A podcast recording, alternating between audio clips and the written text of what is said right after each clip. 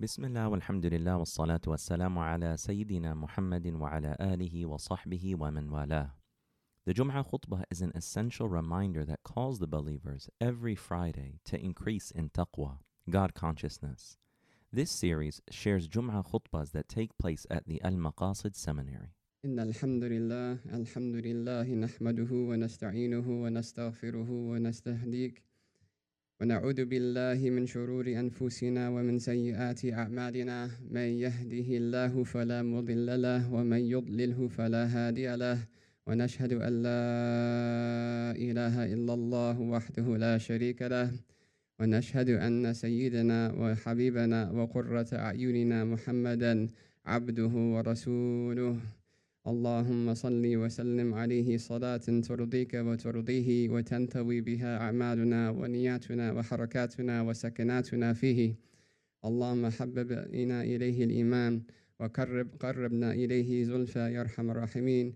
فيا عباد الله إني أوصيكم ونفسي بتقوى الله فتقوى الله ملاك الحسنات كلها. وقد قال الله تعالى في كتابه العزيز وإنما يتقبل الله من المتقين Alhamdulillah in the blessed house of Allah subhanahu wa ta'ala which our beloved messenger sallallahu alaihi wasallam told us is the most beloved of places to Allah subhanahu wa ta'ala in this world the places in which heads are bowed to his greatness subhanahu wa ta'ala and hands are stretched out out of humility and desperateness begging of his mercy and of his treasures subhanahu wa ta'ala and what a blessing it is to be servants to the one who doesn't have any needs. And what a blessing it is to have an access to ask the one who has all the treasures, subhanahu wa ta'ala. And he commanded us to ask of him. Right? He says, قَالَ أُدْعُونِي أَسْتَجِبْ لَكُمْ Call upon me and I will respond to you and I will answer your prayers and I will give you. And this is a blessing from Allah subhanahu wa ta'ala that He gave us a door to connect to Him directly, subhanahu wa ta'ala, without any intermediary, that we can go directly to Him with our problems. We can go directly to Him with our gratitude. We can go directly to Him seeking forgiveness of our deficiencies and showing gratefulness for these blessings. And these are types of things which are, as well as mentioned in the hadith, but mentioned in the Quran, that we have to reflect on daily, constant reflection to be people of introspection, to be people of observance of the world around us, because all of these are signs of Allah subhanahu wa ta'ala, messages from Allah subhanahu wa ta'ala. Allah subhanahu wa ta'ala he says, إِنَّ فِي خَلْقِ السَّمَاوَاتِ وَالْأَرْضِ وَاخْتِلَافِ اللَّيْلِ وَالنَّهَارِ لَآيَاتٍ لِأُولِي الْأَلْبَابِ Indeed, in the creation, the creating of the heavens and the earth, and the differing of the nights and the days, are signs for the people of reflection, the people of reflection or of intellect. You can translate it as well. Allah subhanahu wa ta'ala says in another place, سَنُرِيهِمْ آيَاتِنَا فِي الْآفَاقِ وَفِي أَنفُسِهِمْ حَتَّى يَتَبَيَّنَ لَهُمْ أَنَّهُ الْحَقِّ We shall show them signs in the, in the horizons, meaning in the creation, and in their own selves, until it becomes clear to them, أَنَّهُ الْحَقِّ And for the Arabic, the Arabic students, this can be translated one of two ways. أنه الحق, indeed that it is true, it is the truth, or أنه الحق, indeed that He is the truth, subhanahu wa ta'ala. Right? That there are signs all around us. And this is what the poet meant when he said, إن في كل شيء آية تدل على أنه الواحد That indeed in everything there are signs that indicate to His oneness and His greatness, subhanahu wa ta'ala. However, there are signs outwardly, but there are also signs in our own selves, as Allah subhanahu wa ta'ala says, وَفِي أَنفُسِهِمْ أَفَلَا يُبْصِرُونَ And even in their own selves, do they not look? Do they not look? And the, the, the basira, the sight of the, of the heart, is the sight that we look at things deeper.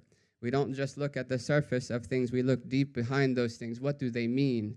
Not just what they are and how they look, but what do they mean? What is the message of Allah subhanahu wa ta'ala in them? And, uh, and one of the great poets, he mentioned, إِنَّمَا الْكَوْنُ مَعَانٍ قَائِمَةٌ بِالصُّوَرِ كُلُّ مَنْ يُدْرِكُ هَذَا كَانَ مِنْ أَهْلِ الْعِبَرِ Indeed, the, uh, the world, the entire kawn, the entire creation, is mere meanings placed in forms. And whoever can understand and deeply perceive and comprehend and reflect on those deeper meanings, then they are the people of reflection. They are the people who really get the point that we have a lot of things going on around us, but we need to look deeper. And Alhamdulillah, Allah subhanahu wa ta'ala has given us the ability and the, the tools to be able to do that. And especially in a time that we live where everyone is calling us to something outward. Everyone is calling, everything around us is calling us to an outward appearance of something, an outward uh, understanding of our world around us, the sensory uh, inundation from the billboards and from the TV screen and from the computer and from the phone, all of these advertisements, all of it is outward. All of it is just uh, things to look at, but not things of meaning, things of deep meaning. There are meanings behind it, but we have to reflect. And this is why Allah subhanahu wa ta'ala he says in the Quran, يعلمون ظاهرا من الحياة الدنيا وهم عن الآخرة هم غافلون that they, meaning the people who don't have this ac- access to Allah subhanahu wa ta'ala's book, those who don't have to the access to the final messenger sallallahu alaihi wasallam, the people who are without a connection with Allah subhanahu wa ta'ala, they know something of the outward of the worldly life. They know something of the outward of this worldly life, but as for the next life, the hereafter, they are ghafilun. And ghafilun can be heedless, but they can also mean ignorance, not having knowledge of something. And we see this in the Quran used, وَإِن إن كُنْتَ مِن قَبْلِهِ لَمِنَ الْغَافِلِينَ Even if before this you were of the ghafilin, حاشاه sallallahu alayhi wasallam, the Prophet sallallahu was never heedless. Right? Allah is saying that you didn't know, you didn't have knowledge before this of Surah to Yusuf, of the story of Yusuf. Right? So many of what we are inundated with are things of sensory that are given to us by people who don't know about the hereafter.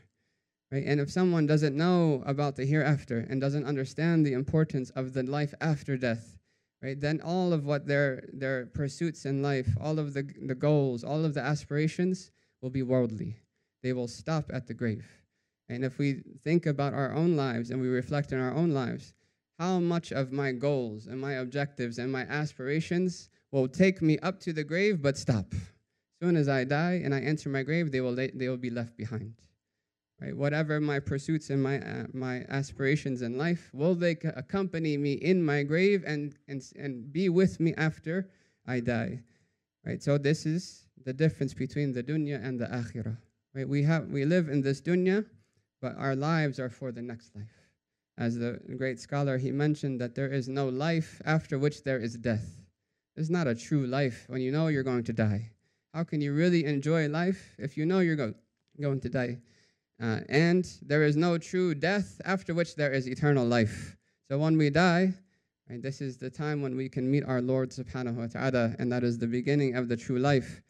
So, amongst the things that we need to reflect on and that we really need to open our eyes is to, uh, to reflect on our own states of our hearts, the states of our own hearts. And uh, just as Allah subhanahu wa ta'ala says, and we just read it, وَفِي أَنفُسِهِمْ أَفَلَا يُبْصِرُونَ And even in their own selves, right, do they not see? Do they not look at the signs? Right, so in a time when we're con- constantly being uh, directed toward outward, the outward perception of our own appearance, that people, they spend uh, multiple hours of uh, their week in front of a mirror, getting pretty and getting nice and getting putting on the makeup and putting on or getting their hair nice and everything right? This is all outward. And we're taking care of ourselves because we care how people perceive us. We care how people perceive us. And that's a good thing. There's a there's a dignity that the muslim should have both men and women there's a dignity the prophet ﷺ, he was he was never a disheveled person he was very kept he had the brightest white teeth of all of the all of the people of his time he smelled good. His hair was always nice. A person came to him وسلم, with hair that was disheveled, and the Prophet وسلم, said, أَمَا يَجِدُ هَذَا مَا يُسَكِّنُ بِهِ شَعْرَهُ Does this person not have anything that he can uh, tame his hair with? وسلم, and he was uh, encouraging cleanliness. So the outward appearance does have imp- importance, and we're not at all saying that it doesn't. Right? However, the outward is what the humans see. It's what the creation sees. It's what our fellow human beings see, right? What does Allah subhanahu wa ta'ala care about? The Prophet sallallahu he said, إن الله لا ينظر إلى صوركم ولا إلى أجسادكم ولكن ينظر إلى قلوبكم وأعمالكم Indeed, Allah subhanahu wa ta'ala does not look towards your forms. He does not look at your forms, nor does He look at your uh, physical appearance. Rather, He looks at your hearts. and He looks at your deeds. And in another narration, He looks at your hearts and He looks at your intentions. So the amount of time that we're concerned with that which the, the humans see compared to the amount of time that we're concerned with what Allah subhanahu wa ta'ala sees or looks at or is concerned with, we have to reflect. How much am I giving uh, concern and preference for that which Allah subhanahu wa ta'ala can only see and what the creation is hidden from? So we need to be introspective, and most importantly, we need to be introspective of the states of our own hearts. And we know that the sign of a dead heart, one of the most dangerous signs of the dead heart, is the one who always sees the faults of other people, but they don't see their own faults. This is a sign that this person uh, is giving preference to the outward, right, over their own inward state, and giving preference to what other people should do instead of what they should do. Whereas the Prophet ﷺ flipped that paradigm for us, that the most important thing is to worry about ourselves. As Allah says in the Quran, "Qu anfusakum," save yourselves, wa ahlikum nara, and your families from the from the punishment. Right. So uh, this is why the Prophet ﷺ, he said, إِذَا أَحَبَّ اللَّهُ عَبْدًا بَصَّرَهُ بِعُيُوبِهِ If Allah loves a servant of His, He will make them see their own faults. He will make them see their own faults. And it is a blessing of Allah subhanahu wa ta'ala upon us if we come to discover that we have a, uh, some sort of fault or some sort of spiritual sickness because by knowing what we have, we can then take the next steps to try to cure it. And by being introspective, we automatically become more humble and less arrogant. And this is the more important of the uh, of the outward and the inward kind of breakdown is the inward acts of worship of the heart. Right? Just like the limbs have worship and the limbs have sins, right? The heart also has acts of worship and the heart also has sins. And the, the, the actions of the heart are much more important in the sight of Allah and much more weighty on the days on the scales on the day of judgment than the actions of the limbs. So Imam uh, Sheikh Abu Bakr bin Salim alayhi radwanullah ta'ala, one of the great scholars of Hadramaut, uh, he mentioned that the the humble uh, worshipper, the humble person who is a sinner, a person he's a sinner, he's, uh, he or she is caught up in some things that they shouldn't be doing they have some sins or some bad habits that are sinful that they just they're they're just caught up in, and that's the, that's what it is. But they're humble and they're broken and they re, they know that it's wrong and they know that their state is not a good state and they're remorseful for what they're doing and they spend their nights asking Allah for forgiveness and making tawbah to Allah, repenting to Allah subhanahu wa ta'ala, that this person is better than a thousand of those people who pray to tahajjud all night long read Quran all day long, and then they walk in the masjid and say, hmm, I'm better than all of these people.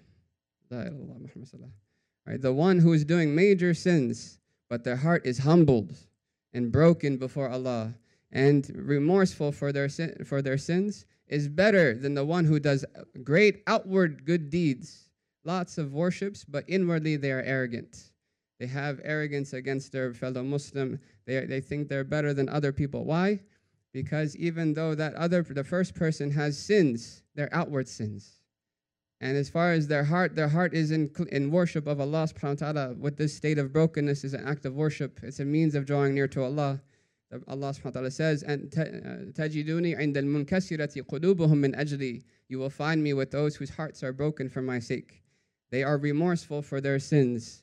They are which is the requisite of repentance they are closer to Allah subhanahu wa ta'ala than the one who has good deeds with their limbs, outward good deeds, but their heart is diseased with arrogance. And the Prophet ﷺ, said that no one who has a mustard seed of arrogance will enter paradise right away. Meaning they may enter eventually, but they will not be in there with the first of those to go in. Because arrogance is directly against our purpose in life to be servants of Allah, of Allah subhanahu wa ta'ala.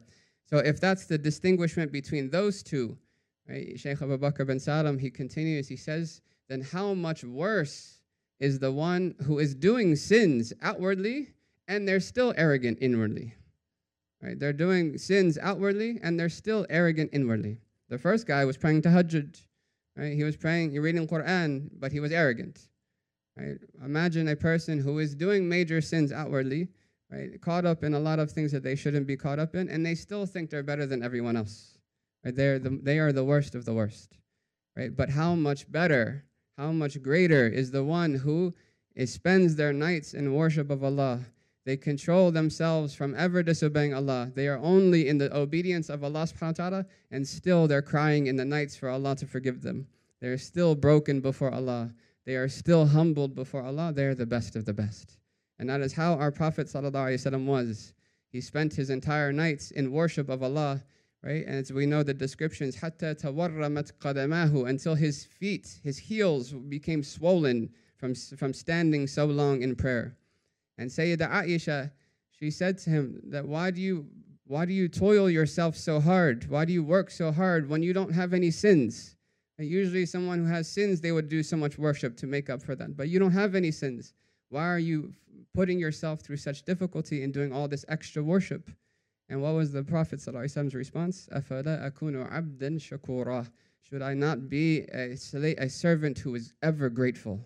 An ever grateful servant, right? Complete obedience and worship to Allah with a heart that is completely humble, a heart that is filled with gratitude. This is the best of the best sallallahu alaihi wasallam. So we really need, as long, uh, obviously, we need to obey Allah subhanahu wa ta'ala outwardly. But we really need to be introspective and reflective of am I obeying Allah subhanahu wa ta'ala inwardly as well? Or am I disobeying Allah subhanahu wa ta'ala inwardly?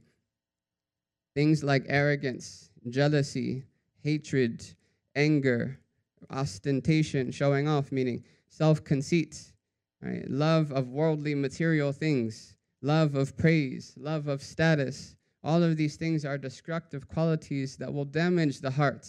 They will damage the soul. They will damage our happiness in this life, our tranquility in this life. And most importantly and most dangerously, they will damage our relationship with Allah subhanahu wa ta'ala. Right? These are the, the sins of the hearts that we have to learn about and we have to start to remove. Right? And we need to, re- and the only way to learn about them is to first and foremost to be reflective. When I walked into the masjid today and I saw so and so and I saw so and so, someone that I knew, someone I didn't know, right? Where was my heart? Did I think, oh, who's that guy? I don't like that guy, right? Who is this person? Oh, I'm better than that person. Because of some outward checklist that we have in our minds that we've been kind of taught to believe of what piety really looks like. La ilaha Muhammad Right? So we need to check, right? Am I do I feel like I'm better than any one of the Muslims? Do I feel like so and so doesn't deserve that blessing from Allah subhanahu wa ta'ala? Do I feel like so and so is uh, showing off, right? Having bad opinions of people is also one of them, right? Or am I walking in the masjid thinking that all of these people are better than me? Which is the way that the, the Sahaba were, which is the way that the Prophet ﷺ was. And when the Prophet ﷺ one time, a Bedouin walked into the masjid and the ben, he was man who was filled with, with awe of the Prophet. He started to shake. And the Prophet said, Take it easy, take it easy. إنما أنا ابن امرأة من قريش كانت تأكل قديد. I am just the son of a woman from Quraysh who used to eat dried meats. This is the messenger of Allah, the greatest of Allah's creation, with true humility in front of the people.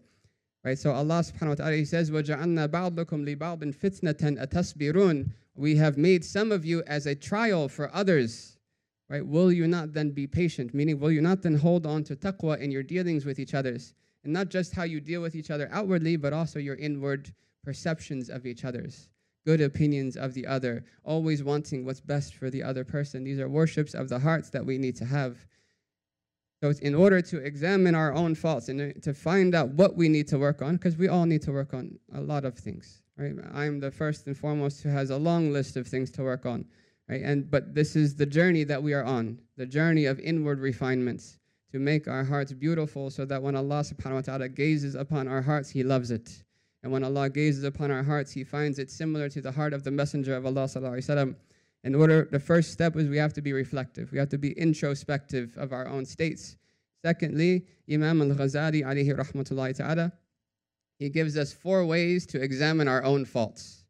Four ways to examine our own faults. So first thing, we have all have res, res, resolute intentions that we're, we're going to close our eyes to the faults of others. Our first and foremost priority is our own faults. The first of the four things is to seek out a teacher slash mentor who is aware of the illnesses of the heart and their signs. He, they know what arrogance is and how it manifests. It's kind of like the doctor, right? Certain sicknesses present in certain ways with certain symptoms and certain signs. Same thing for the sicknesses of the heart. And these are peop- there are people who are well aware of these things. They know what arrogance is. They know how to treat it. They know what are the signs. They know what jealousy is. To have someone like that to show us how to work on our hearts, that is the best. And there's no replacement to that. And we see in the Quran that Allah says that whoever Allah guides, then you will, whoever Allah allows to go astray, you will never find for them a guide. Right? And whoever Allah, uh, sorry, whoever Allah allows to go astray, you will never find for them waliyan murshida, a person who will guide them. Which means that if Allah wants to guide someone, He will give them waliyan murshida, that He will give them someone to guide them down the path. And this is how the Sahaba were to the Prophet. He was their guide. He showed them what they need to work on on their hearts. That is the best and the most ideal. And if Imam al-Haddad says, فَإِن لَمْ تَجِدْ فَالصِّدْقُ خَيْرُ مَنْ تَيَّتِي But if you can't find someone like that, then just be truthful. Be really sincere in wanting to work on yourself. خَيْرُ مَطِيَّتِ And it is the best of provisions for that journey. The second, he says, is to listen closely when your enemies speak of you. To listen closely when your enemies speak of you. Because رُبَّمَا يَصْدُقُ الْكَاذِبُ Right? Sometimes the one who is the enemy, or maybe even they are a liar, but sometimes they may tell the truth. They may hit the bullseye. They may be saying, they may have a bias against you, but it doesn't mean that everything they say is wrong. Right? And this is obvious for the, for the enemy, but there are other people in our lives that are not enemies to us, but they do put us in our place. Right? It may be the, the spouse, it may be the children, it may be the friend, it may be the, the, the person in the masjid that you hang out with. And they may say, you know what, you're, you're, you're kind of arrogant at sometimes. Right? Or you know what, you seem to be, you seem to have an anger issue. They may put you in your place. Listen to them. It, it may be that Allah is telling you through them what your faults are. If Allah loves someone, He will make them see their faults. The third is to have a sincere friend right, who is not afraid to tell your faults, but it's actual agreement between you two That I tell my friend, if you see anything from me that is this that, that is wrong, that is a blameworthy trait, tell me.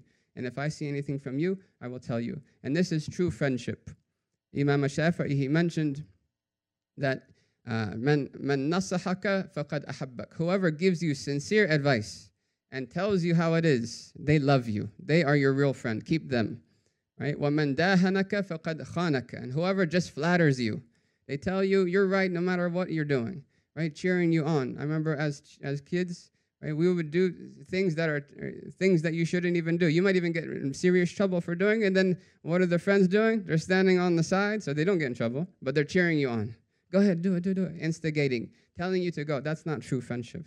That's betrayal. That's betrayal of the trust of friendship. So a sincere friend right, who will tell you what you have to work on and listen to them. And then the third, uh, sorry, the fourth, right, is to use the faults of others, qiyasan, as a proof that you have those faults as well. Right, and this is the this last one we want to talk about in a little bit more detail in the second khutbah. وأقول قولي هذا وأستغفر الله لي ولكم ولسائر المسلمين فاستغفروه إنه هو الغفور الرحيم.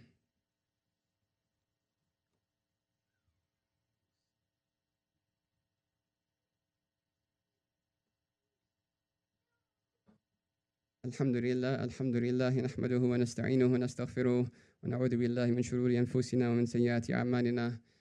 اللهم حببنا إلينا الإيمان وكره وحببنا إلينا الإيمان وزينه في قلوبنا وكره إلينا الكفر والفسوق والعصيان. أشهد أن لا إله إلا الله وحده لا شريك له وأشهد أن سيدنا حبيبنا محمد صلى الله عليه وسلم عبده ورسوله. أما بعد فيا عباد الله إني أوصيكم ونفسي بتقوى الله. This fourth method from Imam al-Ghazali alayhi rahmatullahi ta'ala is uh, really important and probably the most practical one that we can start right away. That we can start right away.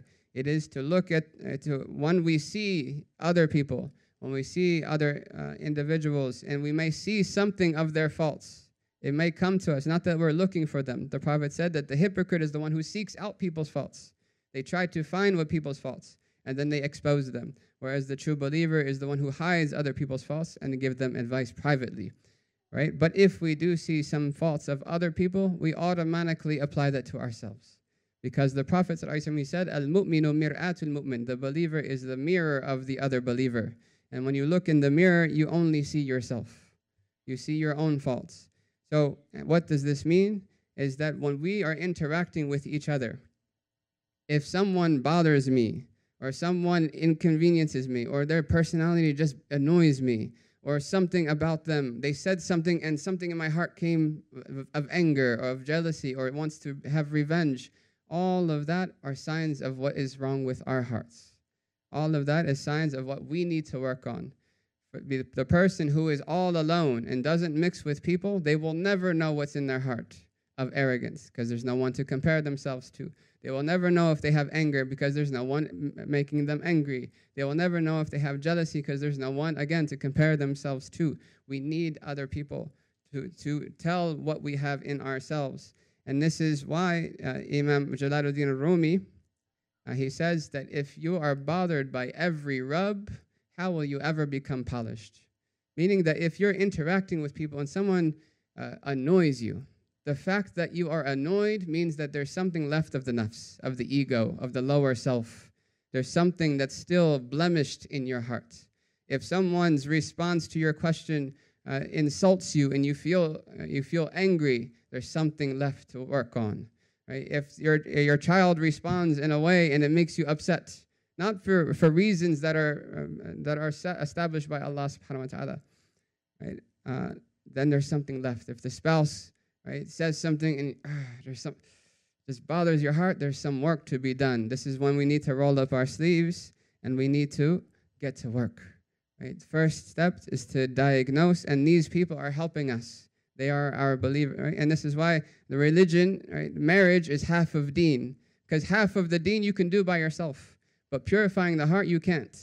You can't do it. You can't always know what's in your heart unless there's someone else to reflect back to you what those faults are. And so the point is that when a person's heart is completely purified, nothing can bother them. Nothing can bother them whatsoever. Their hearts are polished. There is no more rubbing.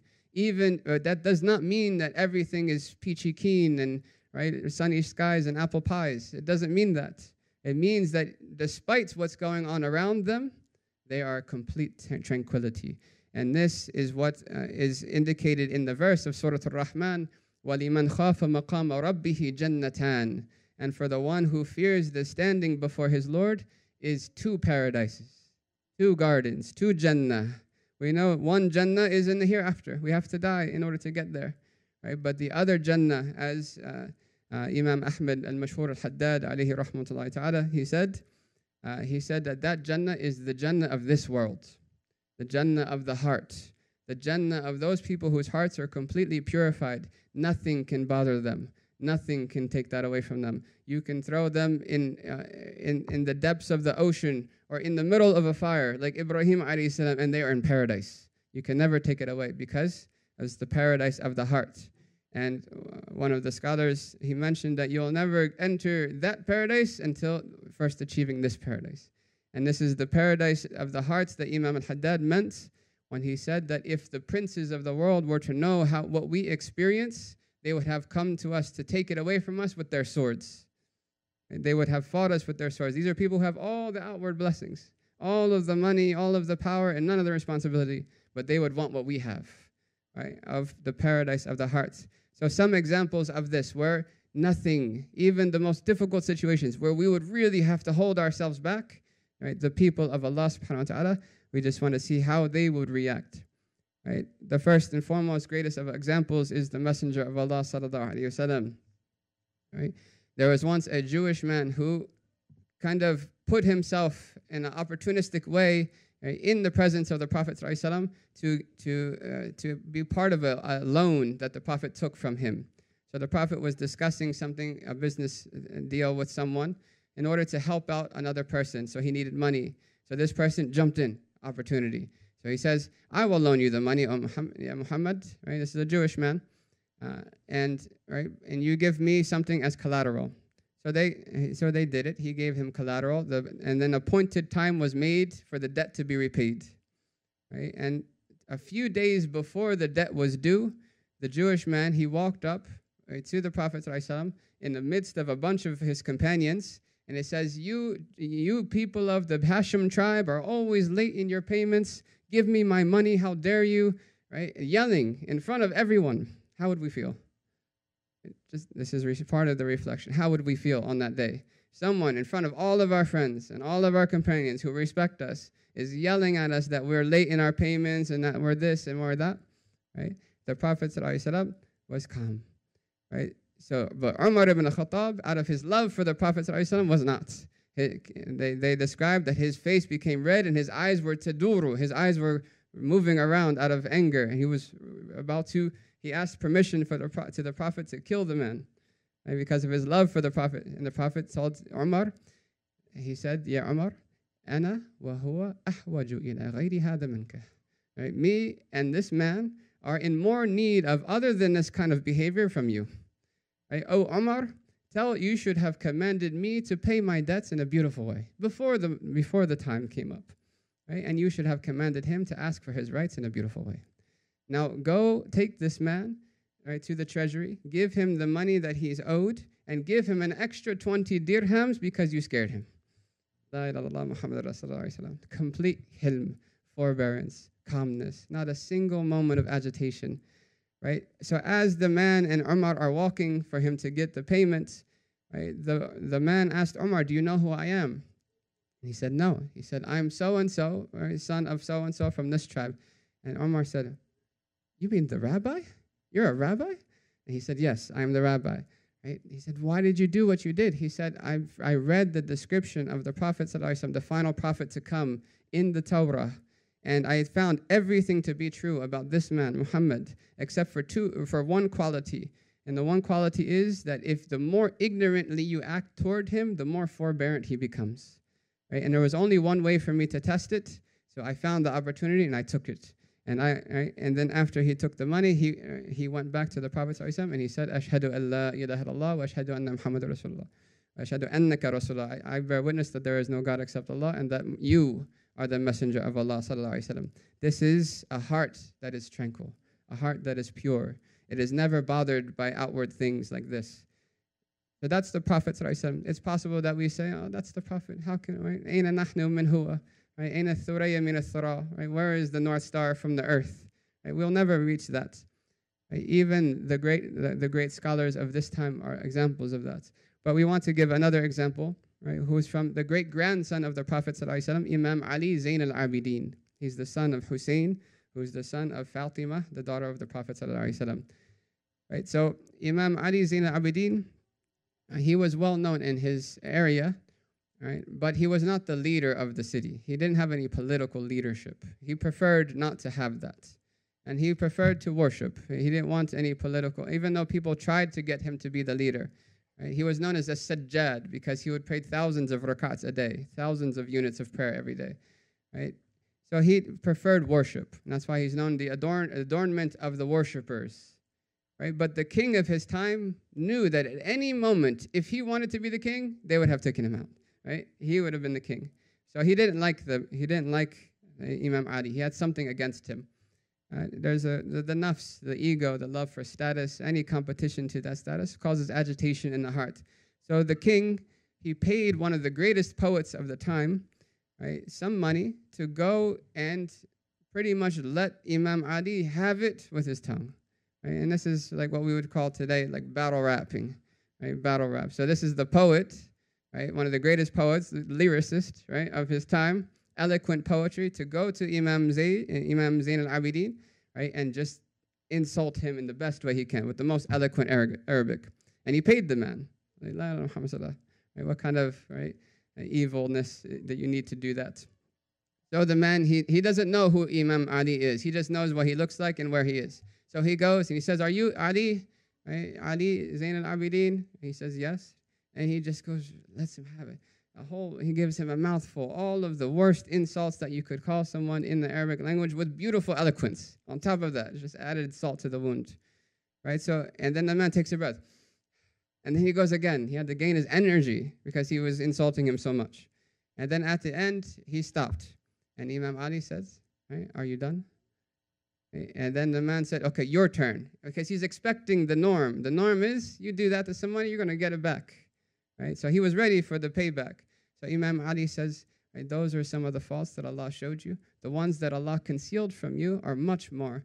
And is there anything that I can do for you? Any need that you have that I can take care of? Right? He went to his companions and he says, Does anyone have any wealth with them? He took a thousand dinars or dirhams and he gave him a purse of money and said, Here, this is for you. La ilaha Muhammad So the man is just completely dumbfounded, right? And and he he he walks away with the money. And then he finds out who is this person. I need to know who this person is. Right? And he finds out this is the great grandson of the Prophet. He's like, Inna lillahi. I had to do that to the people of Allah, to the family of the Prophet. He ran back to Imam Ali to ask for forgiveness and to try to give the money back. Imam Ali said, I already forgave you. And as for the money, we are the, we are the family of the Prophet. Once we give something, we don't take it back. This is the people of Allah. Not a single moment of agitation, complete tranquility. Right? His heart was completely still. Same person. Right? And another story, right? Imam Ali is praying in the masjid, and there's a Bedouin man sleeping in the masjid. The man wakes up, right? seems, seems to have lost his, his purse of money, and he sees that the only person in the masjid who could have taken it is Imam Ali. So he goes to him while he's in the middle of the prayer and starts yelling at him and yelling at him. You're imagine you're in the middle of the salah, right, in the masjid, and someone's yelling at you from this right in your ear, right? What would you do? Right? So Imam Ali quickly finished the prayer. He didn't even break the prayer. He quickly finished the prayer, right? And then he said to them, Shh, hide my faults, hide my faults, hide my faults. Right? What did you lose? How much was it? The man said, it was 10,000 dirhams. Right? It was, a, it was a purse of 10,000. He said, okay, okay, be quiet, be quiet, hide my faults. Come with me. And he took him to his own house. He went inside. He gave him a purse of 10,000 dirhams. He said, please forgive me. Right? I have a lot of faults. Please hide my faults from the people. And the man went away. The man goes back to his house, and right there on the floor right, is his purse. He never brought it to the masjid in the first place. So now he's dumbfounded again because this type of character is khariq lil adah. It, it breaks the norm. It's not customary. It's like a miracle. Right? And this is the people of Allah subhanahu wa ta'ala are like that. That their just their character is transformative to your state. So he sees that that was that was not his money. Right? So this man just gave me 10,000 dirhams for no reason. Right? He could have defended his case. He could have argued back. He could have said this. He gave me 10,000. So he ran back to the man. He tried to give it back, and he said, eh, "We're the family of the Prophet. We don't. Once we give something, we don't give it. We don't take it back." Right. So these are signs, right, to the extent that we are bothered by any circumstance in life, whether it be at the hands of a person or just mere circumstance. To that extent, our ego remains. To that extent, our lower self needs purification and refinement. And we are one step closer to achieving that refinement because now we know that there is a problem right? So th- this is inshallah, we hope to be more more reflective people and have to turn our eyesight from out from the outward of the world to the inward of our souls and to be to pure, to give preference to beautifying that which Allah subhanahu wa ta'ala sees and to and, and, instead of prioritizing that which only the creation can see. Just to close there are some general things that are beneficial for the hearts general remedies like antibiotics for the soul, right? Things that are general that have a, like a, purifica- a purifying uh, ability for the heart. Right? One of them is increasing in knowledge, and especially the knowledge of the sciences of the heart. Just like we know how to pray the salah, just like we know how to give the zakat, the knowledge of how to purify the heart is preserved from the Prophet to the companions and then to the tabi'een, and then to the tabi' tabi'een, all the way down to our time now. Are signs what arrogance is, what are the signs, how to cure it, what jealousy is, how are, what are the signs, how to cure it. All of them are there. And right, they are mentioned in the books of Imam Ghazali, in the books of Imam Haddad, and many other books, right, to, to increase our knowledge of ihsan, of the science of the heart, so that we can have, go into this journey that we are dedicated to with true knowledge. The second is general gatherings of remembrance. Gatherings of remembrance will purify your heart. Right? It will slowly start to chip away at the rust of the heart. Right? And the third, right, which is, and this is not a, a, a comprehensive list, this is just some advices. The third is to constantly keep our tongues in the remembrance of Allah subhanahu wa ta'ala. There's a very beautiful hadith, where, and she's very difficult to translate, and maybe we might ask for some help afterwards uh, and how to translate this, right? Where the Prophet said, Sabaq al Mufarridun, right? Those who have singled out right, Allah subhanahu wa ta'ala for their focus have gone foremost, have gone ahead uh, of everyone else. Right? وَضَعَ عَنْهُمْ ذِكْرُهُمْ uh, uh, That their, their remembrance of Allah has cast aside all of their burdens. All of their worries and burdens have been cast aside. Why? Because of their abundant remembrance of Allah subhanahu wa ta'ala. اللهم آت نفوسنا تقواها وزكها أنت خير من زكاها أنت وليها ومولاها اللهم نزه قلوبنا عمن دونك واجعلنا ممن تحبهم ويحبونك اللهم تب علينا توبة نصوحة تزكينا بها قلبا وجسما وروحا يا أرحم الراحمين Oh Allah, we ask you with complete humility and brokenness before you, asking you forgiveness for giving preference to that which the creation sees and ignoring and neglecting that which only you can see. Purify our hearts and accept us into your mercy, Ya Arhamar Rahimin. إن الله وملائكته يصلون على النبي يا أيها الذين آمنوا صلوا عليه وسلموا تسليما اللهم صل وسلم وبارك على سيدنا محمد حبيبك المحبوب ومحبه كما يرضيك ويرضيه حببنا إليه وزدنا محبة فيه إن الله يأمر بالعدل والإحسان وإيتاء ذي القربى وينهى عن الفحشاء والمنكر والبغي يعظكم لعلكم تذكرون واذكروا الله العظيم يذكركم واشكروه على نعمه يزدكم ولذكر الله أكبر والله يعلم ما تصنعون Thank you for listening to one of Al Maqasid's online educational offerings. Our mission at Al Maqasid is to cultivate holistic learning environments rooted in knowledge, devotion, and service by providing full time, part time, online, and community programs. For more information, please visit our website at almaqasid.org and connect with our other online content at almaqasid.org backslash connect.